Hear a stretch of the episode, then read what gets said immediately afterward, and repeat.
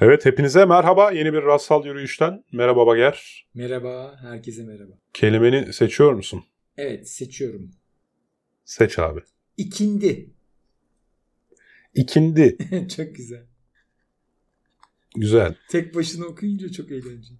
Akciğerliler. Akciğerliler muhtemelen bir... Akciğerliler şey bence bu bir işte canlıları sınıf taksonomik bir ifade. Ha, ben de böyle bu ak gezenler falan gibi hani. yok yok şey White yani işte. Cerrahpaşalılar falan mafya adıymış. Çete adı. Akciğerliler. Akciğerliler. Abi akciğerlilere bulaşılmaz. Akciğerliler. Ciğerliler evet böyle bir taksonomik bir şey var muhtemelen. Vardır tabii canım. Trake solumu yapmayanlar falan. Yani seninki neydi? İkindi. Evet ikindi güzel. İkindi. İkindi neye diyoruz abi? Öğle ile akşam arasında bir vakit. Evet. Muhtemelen dini bir karşılığı olmasa ikindi kelimesini pek kullanmayız. İkindinleyin buluşalım abi demiyoruz. Öğleden sonra falan diyoruz. Ha, gerçekten öyle. İkindi, ikindi namazı diyoruz ya. İkindi namazı dışında ikindiyi kullanmak çok da güzel bir kelime bu arada. Günlük hayatta pek kullanmıyoruz. Yani muhtemelen düzenli namaz kılanlar kullanıyordur. İkindiden sonra ikindide buluşalım falan gibi. Evet. Çünkü bir referans çerçevesi oluşturuyor orada. Süreye bağlı, zamana bağlı. Hı hı. Ama normalde daha sık kullanılan şey genelde öğleden sonra. Evet. Akşamdan önce. Akşama doğru.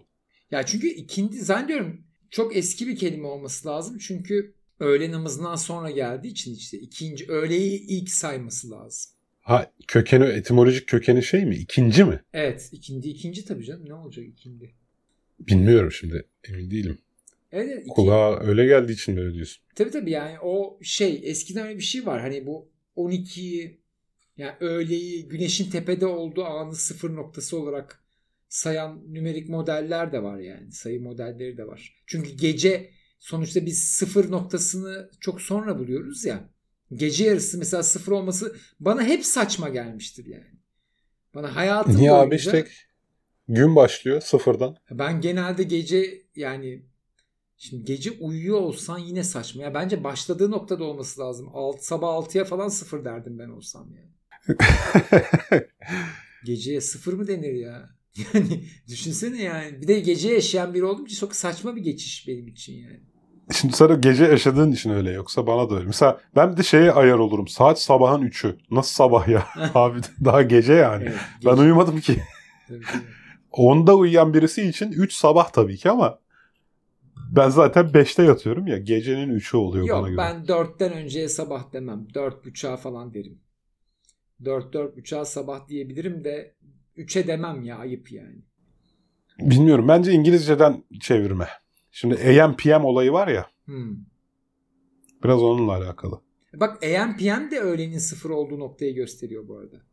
Hayır 12. Tamam ama yine sıfır oluyor işte. O AM PM'e geçtiğin zaman sıfır Ha doğru işte. PM sıf- PM e, ama işte 0015 PM demiyorlar. 12-15 PM diyorlar ya. E, yok O yüzden. hayır. O, yani 1.15 PM. Yok, 12-15 PM diyor sonra 1 PM oluyor. Yani yine Tamam. sıfırlamıyorlar. Tamam ama işte aslında o da kafa karışmasın diye herhalde. Bilmiyorum saçma çünkü yani. Çünkü 0-15 PM desen de anlaşılır aslında. Ya bunlar Niye öyle dememişler ki? saat, tarih kavramları çok eskiden beri gelen ve üst üste birleşen kavramlar olduğu için birçok karmaşayı içeriyor iç içe. Yani bir, muhtemelen içeri bir sürü uygulama var yani orada. Biz bu akciğerliler diyorsun. Biz akciğerliler. Tarih zaman kavramını. ya şey çok ilginç. Ben İngiltere'de ilk işte saatlere olan saldırıları falan okumuştum geçen. Yani saat kulelerine ins- halk saldırıyor. Yakıyorlar. yani. Sebep? Otoritenin simgesi diye. Ha. Bayağı çünkü saat aslında otorite. Aslında çok doğru. Sanayi devrimi saat sayesinde olabilen bir şey. Aile yapısı hatta saatleri ayarlama enstitüsü aslında inceden inceye bununla dalga geçiyor sanki. Tabii yani o bir modernizm kafası ya böyle aslında.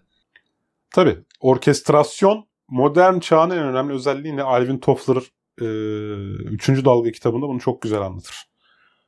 Birincisi orkestrasyon, ikincisi bölme, eşit parçalara bölme. Saat zaten günü eşit parçalara bölüyor. Çok Evet. net bir Evet. şekilde. Ve orkestrasyonu da sağlıyor. Mesela, mesela mesai saatlerinin sabah 8'de başlaması, akşam 5-6'da bitmesi. Ta sanayi devriminden gelen öyle bir şey. Yani niye günü niye sıfırdan başlatıyorsun? Tabii. Değil mi o zaman? Bak ka- ka- karmaşaya bak. Mesela o zaman akla yatkın olan mesai sabah 7'de başlıyorsa aslında günün sıfırının sabah 7'de başlaması olmalı. Evet. Kim bilir neye göre yapmışlardır onu. Ya zaten ben şeyi de çok kıskanırdım bu arada. Eskiden hani insanlar saat olmadan önce buluşmaları şey yapıyor ya şey. Kuşluk vaktinde Beşiktaş'ta buluşalım falan. Yani mesela buluşmada o kadar boş zamanım var ki çünkü kuşluk vakti ne kime göre ne yani. Yani bir iki saat oynayabilir anladın mı o yani. Böyle... Geç kalma toleransı Evet, boşta kalma yani optimize yani bu saat kavramı aslında aşırı derecede optimize ediyor dünyayı. Yani bizim bir demin orkestrasyon dediğin şey gibi yani karınca kolonisi gibi davranmamızı sağlıyor. Mesela cep telefonu da acayip bunu yapabiliyor bir yandan. Yani hatayı düşürme işte buradaki aslında. Şimdi bir işte buluşma tanımladığın zaman tamam mı? Buluşmada bir artı eksi error bir şey var değil mi? Sabit var orada. Evet. Saat olmadan önce muhtemelen bu senin dediğin gibi yani kuşluk vaktindeki error, hata oranı muhtemelen bir saat artı eksi. Tabii. Ama işte saat 2'de Beşiktaş'ta buluşalım dediğin zaman o 10 dakikaya falan düşüyor.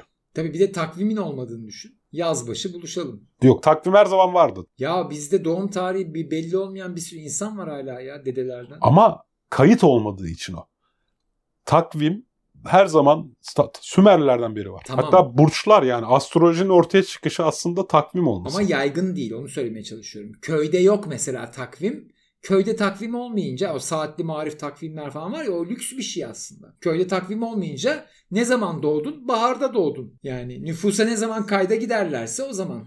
Aslında değil Bager ya orada sana itiraz edeceğim. Takvim çünkü en çok köyde lazım. Ekinleri ekme zamanını ayarlamak için. Hatta avcı toplayıcı dönemde bölgeden geçecek olan sürülerin hmm. e, zamanını tayin edebilmek, avlanabilmek için çünkü arkeoastronomi yani hani astronominin arkeolojik şeyi orta, yani ortaya çıkışı diyeyim buna. Arkeoastronomi tam olarak bunu araştırıyor. Doğru. Eski antik topluluklar e, astronomi nasıl kullanıyordu diye. Tam olarak şey işte hani güneş balıktayken 10. günde hmm. e, işte somon süreleri buradan geçer. Vay. 25. günde buğday ekilir falan gibi mecburiyetten ortaya çıkmış. Ha dediğin gibi yani hani be, belli kesimler kullanmıştır belki. O zaman herkes kırsal alanda yaşıyor. Yani herkes zaten şehirli hani dediğin sadece şey saray muhtemelen. Evet onun özel bir takvimi de vardır yani köyde de mesela bir sürü takvim terimi var. Yani bizim takvimin dışında yani çiçeklerin işte şeyine göre durumuna göre vesaire yani bazı doğa olaylarına göre aslında belirli takvimsi kelimeler var ama dediğin o modernizmdeki tam bölme, günleri, ayları bilmemleri tanımlama e, biraz daha farklı bir yerde. Ama bu arada şey takıldım ben. Sen hata payını düşürüyor dedin ya. Aslında daha politik evet. bir şey var orada hatayı tanımlıyor. Ya yani hata bu diyor yani. Ha ha ha değil mi? Evet. Mesela orada bütün problem başlıyor. Yani mesela kuşluk vaktinde Beşiktaş'ta buluşalım zamanında sevgililer geç geldi diye birbirine çok trip atmıyordu muhtemelen. evet evet. Çünkü da, hata yok işte hani hata. ya da bir bekleme zamanı oluyordu. Mesela ben cep telefonu önce bile hatırlıyorum. Yani bir yere buluşmaya gittiğimizde cep telefonu yoktu ve diğer insanı yarım saat 45 dakika beklemek çok anormal bir durum değildi. Şu değil, an doğru hatırlıyorum değil ben de. yani anladın mı? Hani yani haber veriyor. Geç kalıyorum abi 15 dakika diyor falan. Yani tık tık tık hani. Hatta haber vermeyince de arıza çıkarıyorsun ya. İnsan bir haber verir arkadaş 15 dakika gecikiyorsan. Evet. 2-10 geçe yaz yani ben gecikiyorum abi diye. Tabii buradan şeye bağlayacağım yani boş kalma şansı kalmıyor kişinin. Boş kalma şansı kalmayınca da aslında hata gibi gözüken şey de onun artı değerini yok etmiş oluyoruz. Yani akılcı kafa ya mesela şey düşün bir amorf form var önünde Mühendis diyor ki bu dikdörtgen olsun böyle amorf olmasın diyor çiziyor. O kalıntılar aslında hayatın şeyi ana noktaları değerli noktaları mesela.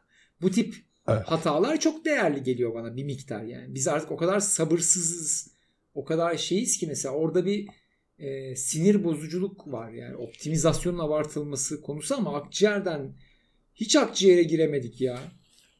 Böyle söylediğin için şimdi ben 12 dakika oldu demeye de korkuyorum yani. Zaten olmadı da. Olmamış. Hani evet. şimdi hata, amor falan oralar hayatın değeri falan dedin. Şimdi ben Peki akciğerliler kısmına da gelelim. Hı.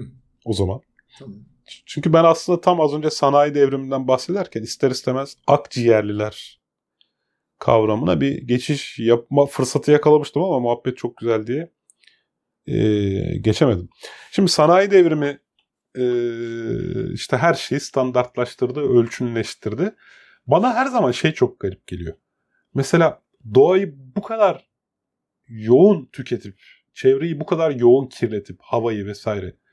Yani onu hiç hesap edememiş ve öngörememiş olmaları. 1970'lerde ta ki Venüs'ün sera gazları yüzünden ısındığını bir adam ortaya atana kadar kimsenin bunun aklına gelmemiş olması da çok enteresan değil mi? Yani Yok. O dönemde Bence hava değil. o kadar kirli ki insanlar soluk falan alamıyor İngiltere'de. Yani İngilizlerin o ağır sanayi devrimi zamanında işte akci akciğerlilere ancak buradan dokunuyorum da. Yo bence değil ama. İnsanlar nefes açıklayacağım. alamıyor ya sokakta. Ama işte anlamıyorlar bağlantıyı.